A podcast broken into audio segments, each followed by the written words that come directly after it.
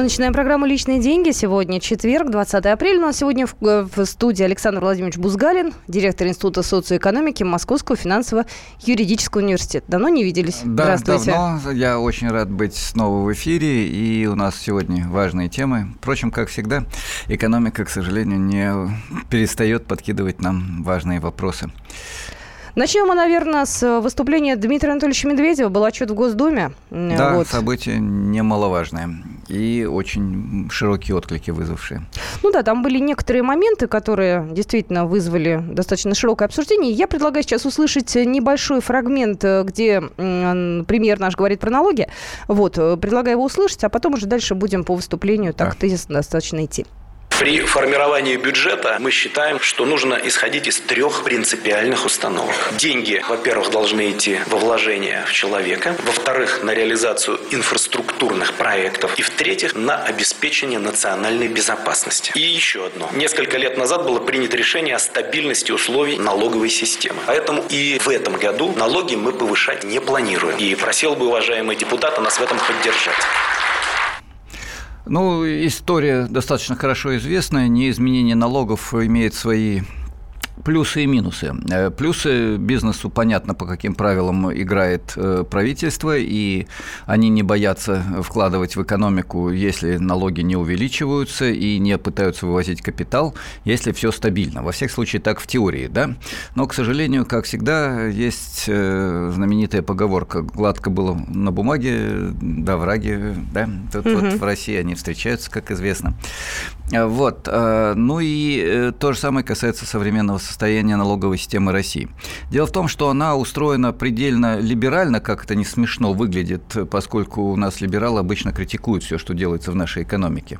У нас, э, что касается налогов, то они практически одинаковы для всех сфер бизнеса, то есть активной промышленной политики, когда для, скажем, высокотехнологичного производства, образования, вложений в науку налоги очень маленькие, а для посреднической деятельности или финансовых операций они очень большие. Да? Есть такая модель и в Западной Европе, и в Латинской Америке, в Китае она действует. У нас такой модели нет. То есть у нас э, всем сестрам по серьгам, и рынок должен сам указывать в ту сторону, в которую нужно. Куда он указывает, мы еще поговорим. А второе, у нас, как известно, плоская шкала налогообложения физических лиц, и все платят 13%, за исключением тех, у кого большие деньги, потому что они инвестируют деньги, инвестируют свои доходы в будущее развитие. А куда они инвестируют, это второй вопрос. Они могут инвестировать в офшорные компании, действующие э, в мировом пространстве, они могут инвестировать инвестировать в российское производство, они могут инвестировать в западные банки, они инвестируют деньги, и в этом случае с них налоги не берут. Поэтому очень часто у нас миллионеры и миллиардеры платят не 13%, а гораздо меньше. Ну вот, э, поэтому неизменение налогов э, – это, с другой стороны, и, на мой взгляд, не слишком прогрессивная штука, ибо всерьез стимулировать экономику, проводить активную промышленную политику, да и использовать деньги сказать, высшей части населения на развитие и решение социальных проблем, на мой взгляд, было бы принципиально важно. Но мы эту тему уже не первый раз обсуждаем в нашем эфире. Я думаю, что мы можем адресовать нашим радиослушателям вопрос о том, считают ли они нужным вот такую активную налоговую политику. Вопрос непростой, но и радиослушатели у нас непростые, как показывает опыт предыдущих эфиров. Итак, считаете ли вы, что государство должно стимулировать определенные сферы и снижать налоги, скажем, для бизнеса государственного и частного, особенно частного, если он занимается вложением в науку, вложением в современные технологии, решением стратегических государственных задач, а если он занимается финансовым посредничеством или там дополнительно э, вырубает лес, э, надеюсь, соблюдая хотя хотя бы санитарные нормы, то в этом случае налоги должны быть высокими. Вот считаете ли вы, что это правильно, или вы считаете, что должны быть равные условия для всех, иначе все будет плохо? Номер телефона нашего 8 800 200 ровно 9702 и 8 967 200 ровно 9702. Предлагаю дальше пройти по выступлению Дмитрия да, Анатольевича. Конечно. Было сказано про резервный фонд. Э, ну, в общем, э, не может быть, не все понимают, да, для чего это нужно вообще сохранять, не сохранять. Это наш такой, не знаю, запас на черный день или что-то еще. Я предлагаю услышать, что с ним будет да, дальше. Давайте. Нам удается держать дефицит бюджета на приемлемом уровне. Основным источником покрытия дефицита является резервный фонд, деньги которого теоретически должны были бы закончиться уже к концу этого года. Но этого не произойдет. Мы заработали больше, чем планировали, в том числе за счет мобилизации доходов. Резервов здесь еще достаточно. Настраиваем систему бюджетных платежей так, чтобы она была более эффективной.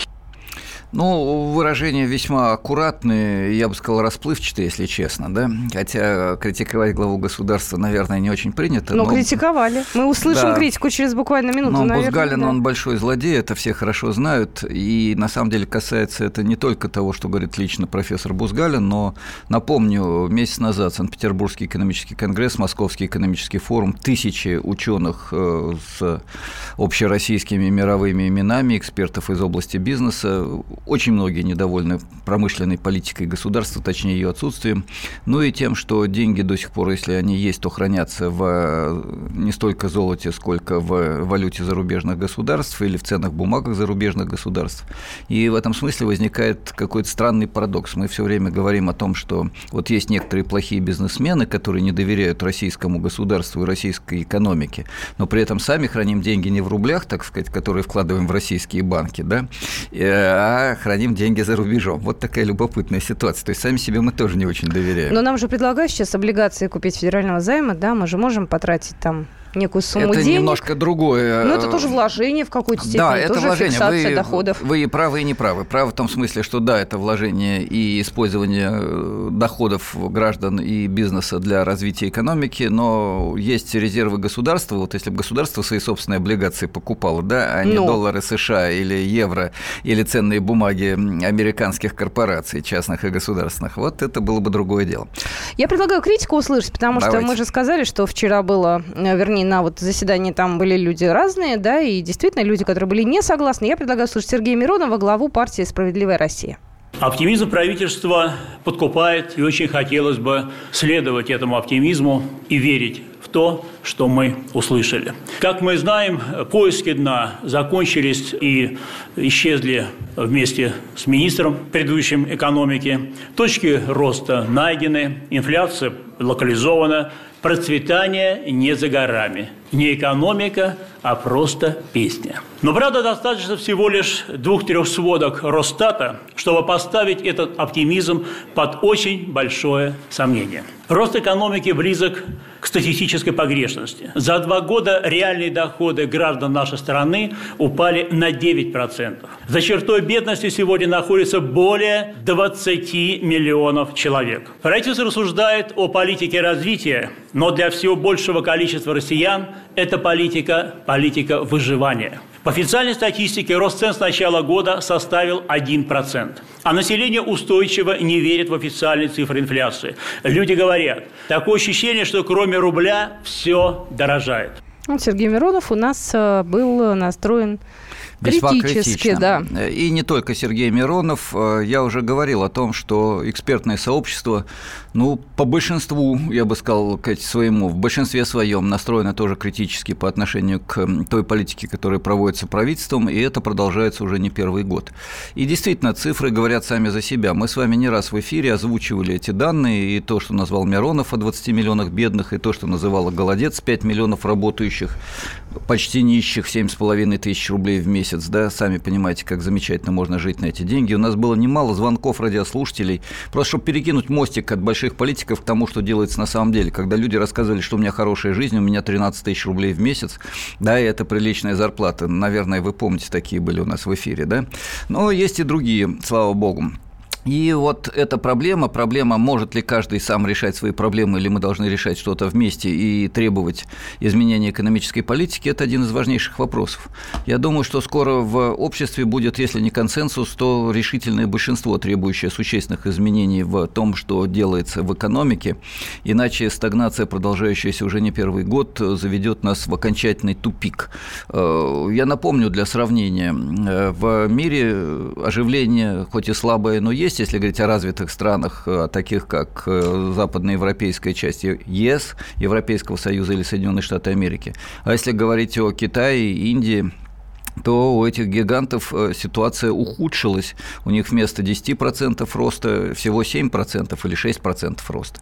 Наверное, если бы российская экономическая власть смогла обеспечить 7% Она роста, счастье было бы да. полным. Личные деньги. Радио «Комсомольская правда». Более сотни городов вещания и многомиллионная аудитория. Ставрополь 105 и 7 FM. Эм.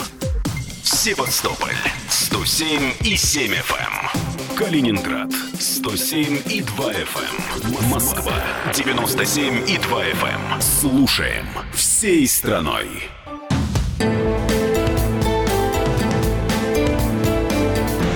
Личные деньги. Мы продолжаем наш разговор. Это программа «Личные деньги». У нас сегодня в студии гость, да и не гость, даже ведущий по четвергам э, программы э, Александр Владимирович Бузгалин, э, директор Института социоэкономики Московского финансово-юридического университета. Екатерина Шевцова, это я. И мы переходим уже ближе к народу, потому что мы поговорили глобально да, о планах да. правительства, мы порадовались за них. За что они... Да, и порадовались тому, что не все, Кать, радуются тому, что говорит правительство. Извините, эта замысловатая формулировка означает, что серьезная критика того, о чем э, говорил Медведев, и того, что реально делается экономическим блоком, звучит постоянно и в стенах Государственной Думы, и в эфирах нашего радио, и на трибуне больших э, московских, санкт-петербургских и других экономических форумов. И это не случайная критика. Мне кажется, э, стоит уже звонки принять. Номер телефона эфирного 8 800 200 ровно 9702.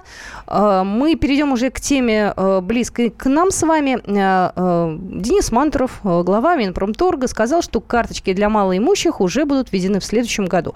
Я предлагаю услышать небольшой комментарий главы Минпромторга, да, что это будет, когда это будет, потому что мы об этом говорим уже не в первый раз, но я так понимаю, что это уже вот такая реальность, которая будет ну, буквально вот в каком-то обозримом будущем.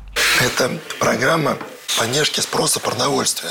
И она экономически эффективна и выгодна как для потребителей, кто нуждается в этой помощи, кто будет в состоянии приобретать тот набор продуктов, которые сегодня не могут себе позволить э, определенные слои граждан. Если мы говорим про производство, то это касается только российского производителя продуктов, на которых это будет распространяться, имеется в виду в части поддержки спроса. Поэтому вся цепочка и торговли, и производства, и потребителей будет задействована в этой программе. Таким образом, мы видим ее экономическую эффективность, бюджетную эффективность и считаем, что она должна заработать. Вопрос, конечно же, в том, из каких источников в какой момент э, она будет запускаться. И я уверен, что в какой-то момент она точно будет запущена. До конца года, в лучшем случае, если мы придем к согласию и к нахождению источников, но в лучшем случае это в следующем я, честно говоря, вот сейчас слышала Дениса Мантурова, главу Минпромторга, я внимательно все услышала. Мне казалось, что это все будет значительно раньше, потому что даже вот на моей памяти разговоры про карточки идут уже, наверное, года три. Да, вы абсолютно правы. На моей памяти они тоже идут не первый год, и мы в эфире это обсуждали да. давно-давно, и несколько раз. Э, я, во-первых, объясню, в чем дело, во-вторых, откуда это взялось, и в-третьих, почему, на мой взгляд, так медленно и Э, со скрипом идет эта программа. Угу. Ну, прежде всего, э, идея достаточно проста. Мы берем ресурсы российских сельхозпроизводителей, продукты питания, которые очень нужны бедным людям. Раз. Два. Государство э, выпускает карточки, которые выдаются тем, кто живет в проголодь, буквально, а не фигурально. Угу. Таких людей у нас, к сожалению, миллионы. 20 миллионов человек, напомню, живет на доход меньше 10 тысяч рублей в месяц. Это официальные цифры, которые звучат с трибуны и Государственной Думы, и из кабинетов министров.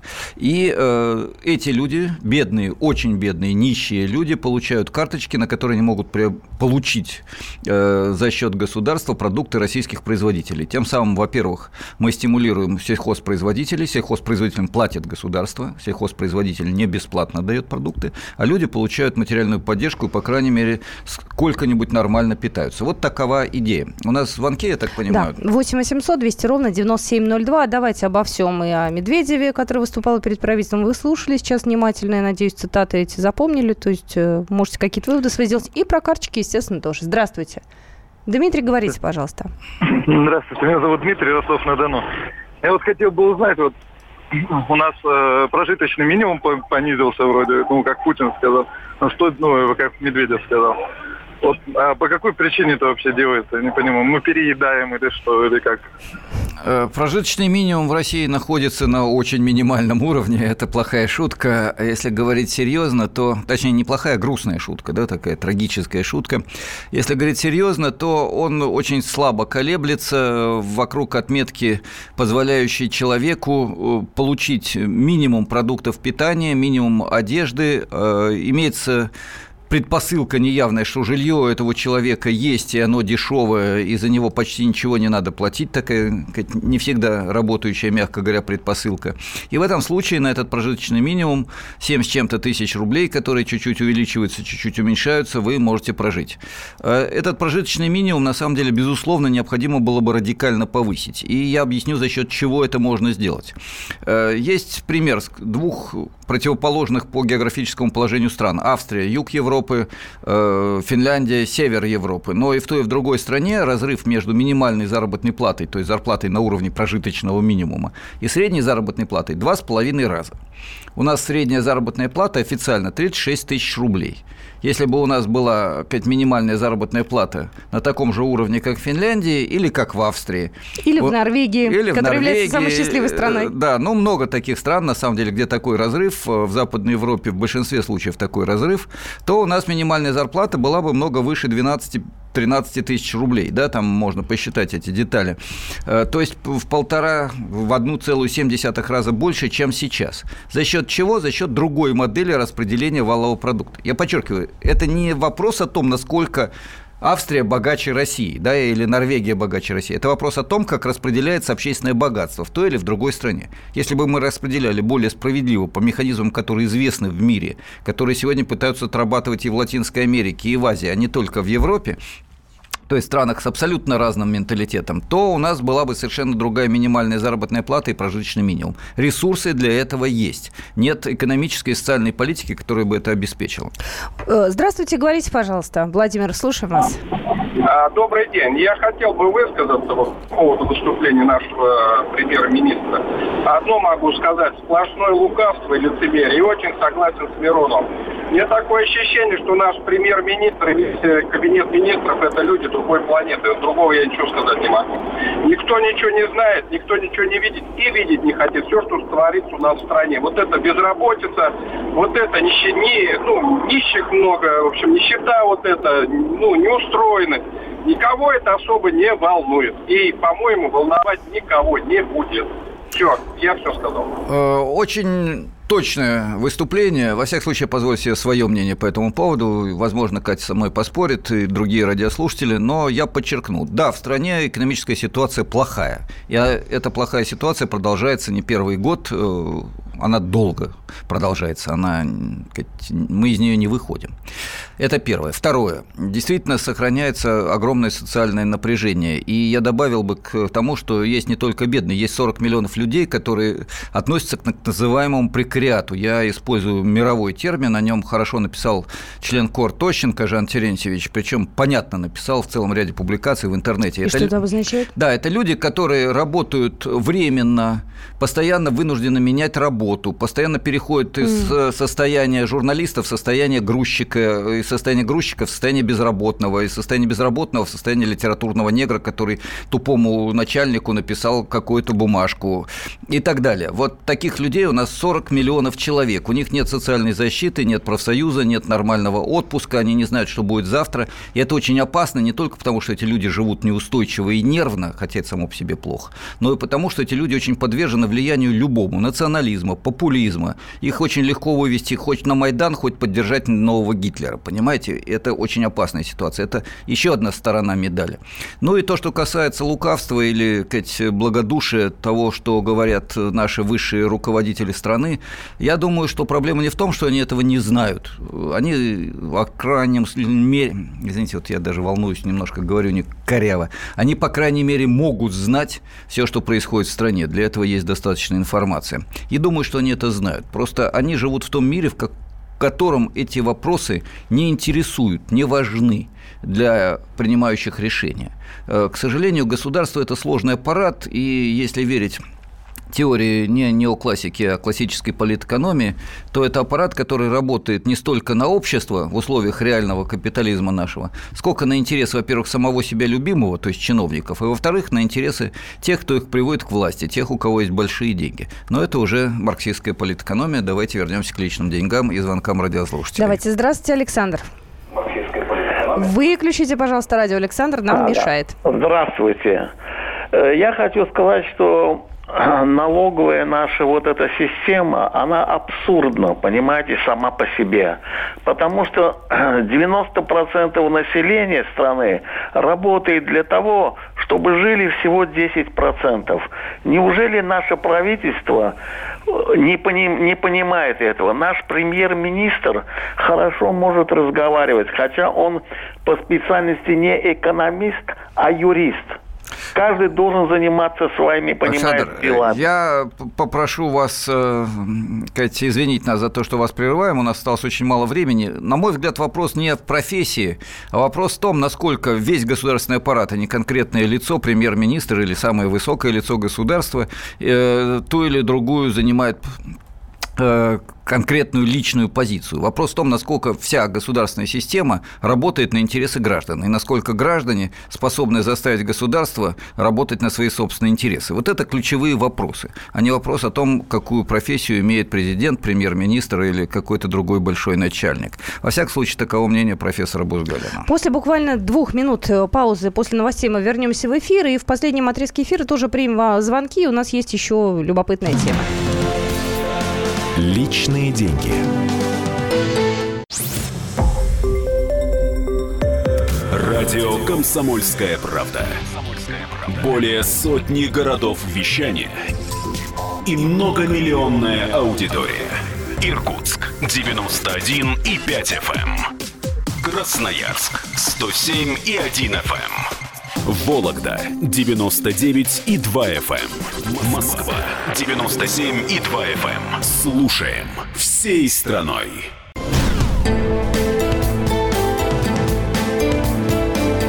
Личные деньги. Продолжается наша программа. А, это «Личные деньги». Сегодня в студии Александр Владимирович Бузгалин. А, еще раз хочу представить нашего ведущего, директора Института социоэкономики Московского финансово-юридического университета. У нас есть звонки. Я предлагаю пару слушателей сейчас выслушать, а потом да, уже но еще я хотел бы просто напомнить, что мы обсуждаем вопрос о том, как отнеслась Дума и как мы все граждане относимся к экономической политике правительства в связи с выступлением Медведева. Ну и о продовольственных карточках для бедных. Э, тема, которая пока правда, у радиослушателей особого отклика не получил. Здравствуйте, говорите, пожалуйста. Владислав, Алло. слушаю вас. Да, да, Владислав. Алло, вы меня слышите? Да, конечно, слушаем внимательно. Да. Ну, что я могу, хочу вам сказать. Вот э, почему-то в Думе никто не обратил внимания, что есть такая статья Конституции, седьмая, где указано, что Россия социальное государство. Но, но, как же может быть социальное государство, в котором минимальная зарплата менее, меньше прожиточного минимума. И уже 10 лет, как Медведев пытается выровнять, чтобы минимальная зарплата наконец-то сравнялась с прожиточным минимумом. Обещал к 2020 году. Но ведь это фактически, это фактор вымирания, когда минимальная зарплата ниже прожиточного минимума. Спасибо. Спасибо. Вы совершенно справедливо говорите, и эта тема в эфире звучит не первый раз и не случайно, потому что нам звонят люди, кстати, и с достатком, которых беспокоит этот вопрос, которые думают не только о себе, но и звонят те, кто живет действительно на грани вот этого выживания, э, backslash вымирания.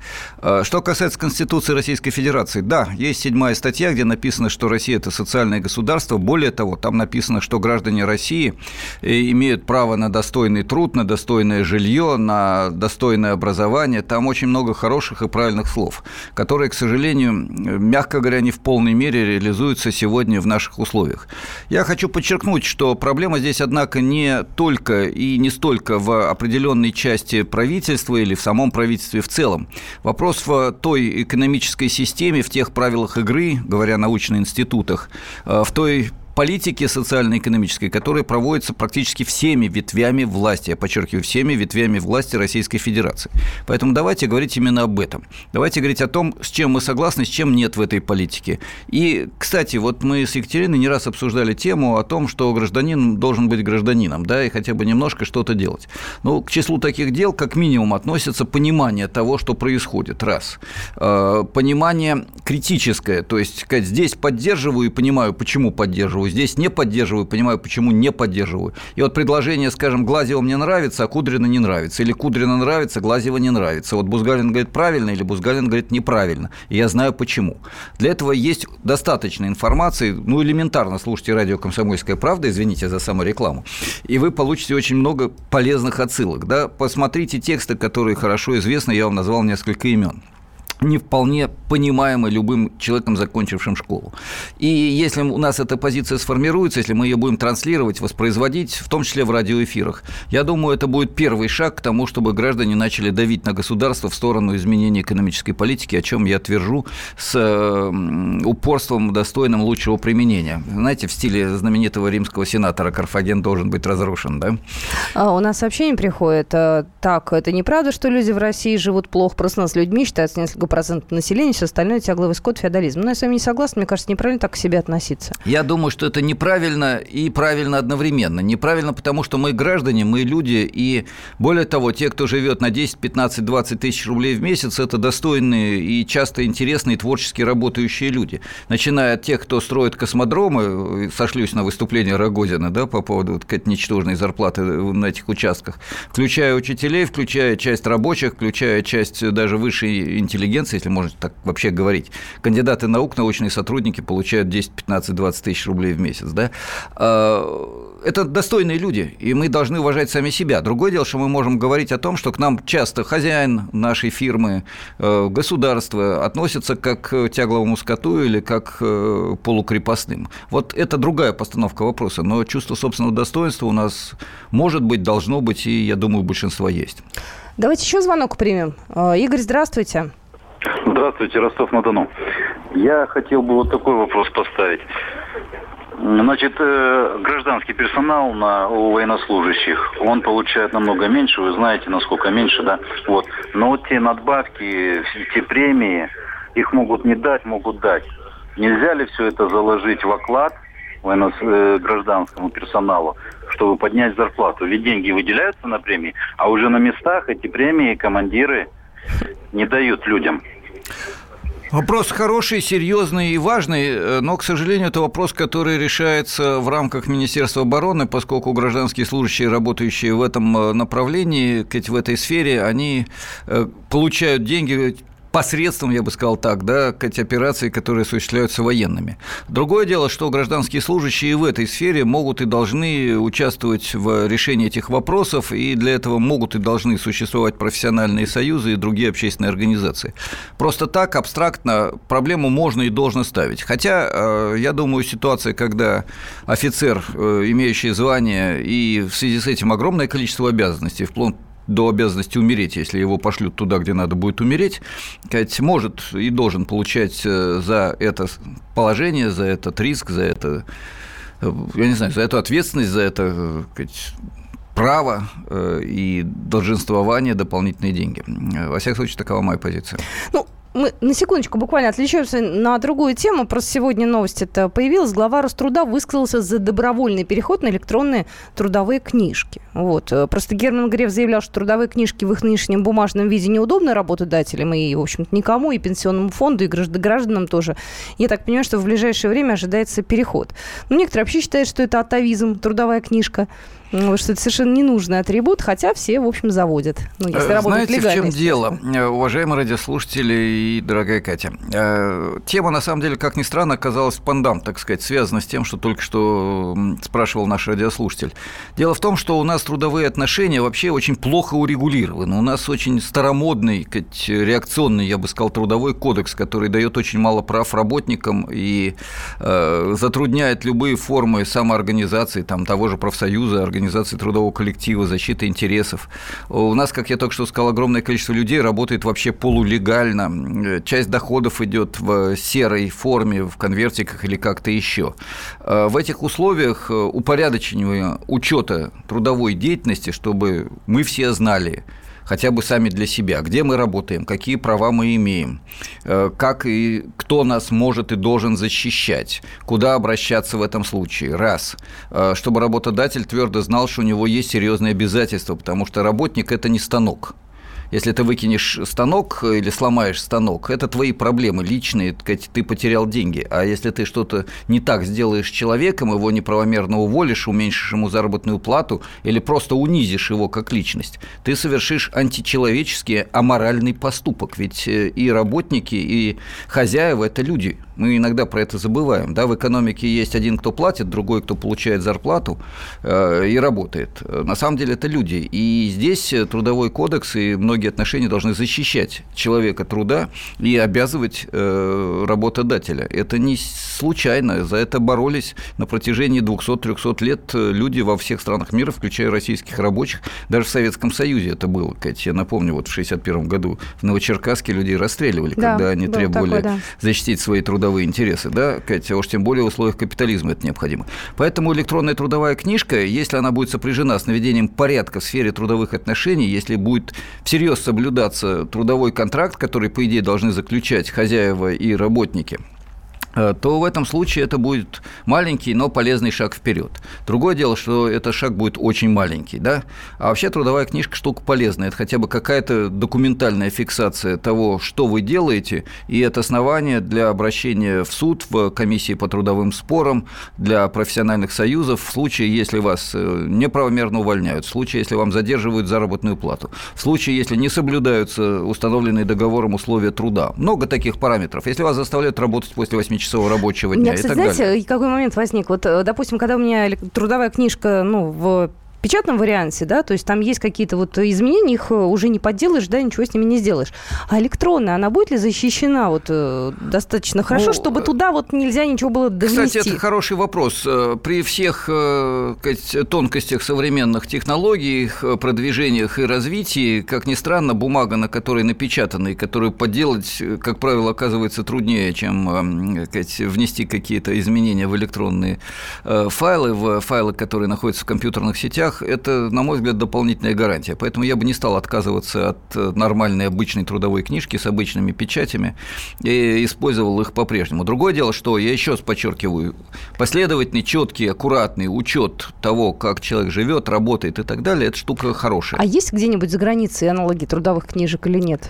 А вы знаете, хороший вопрос, Кать. Вот я хоть и я профессор и видела. должен все знать, а, но ответить на этот вопрос не берусь. Единственное, что я знаю, что а, во всяком случае любая трудовая деятельность сопряжена с четкой регистрацией. Вот э, мои коллеги, когда читают, ну и я иногда, Кать, гонорарные лекции за рубежом, это очень аккуратно фиксируется. Есть договор, есть соответствующие индикационные номеры, Кать, которые вы получаете. То есть некий аналог учета любой трудовой акции даже разовые лекции иностранцы, я уже не говорю о чем-то серьезном, угу. да, Фиксируется и оплачивается. Фиксируется, оплачивается, налоги берутся, э, и все это заносится, видимо, в какую-то базу данных, скорее всего. Я, правда, никогда всерьез этим не интересовался, это интересный вопрос. Видите, вот подтолкнули к интересной исследовательской теме наши радиослушатели, вы. Спасибо, Екатерина. Так, у нас осталась минута. Ну что, мы ее потратим на звонок? Или, или... может быть, мы подведем итоги. Думаю, Уж, да. Извините, наши уважаемые радиослушатели, у нас сегодня очень быстро, как всегда, пролетел эфир, много важных тем.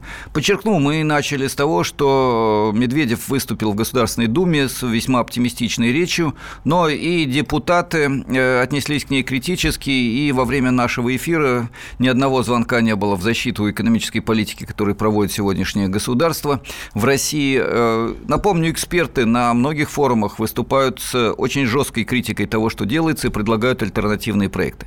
Я не раз на радио «Комсомольская правда» о них говорил. На сайте альтернативы.ру висит э, тезис э, документ «Экономика для человека».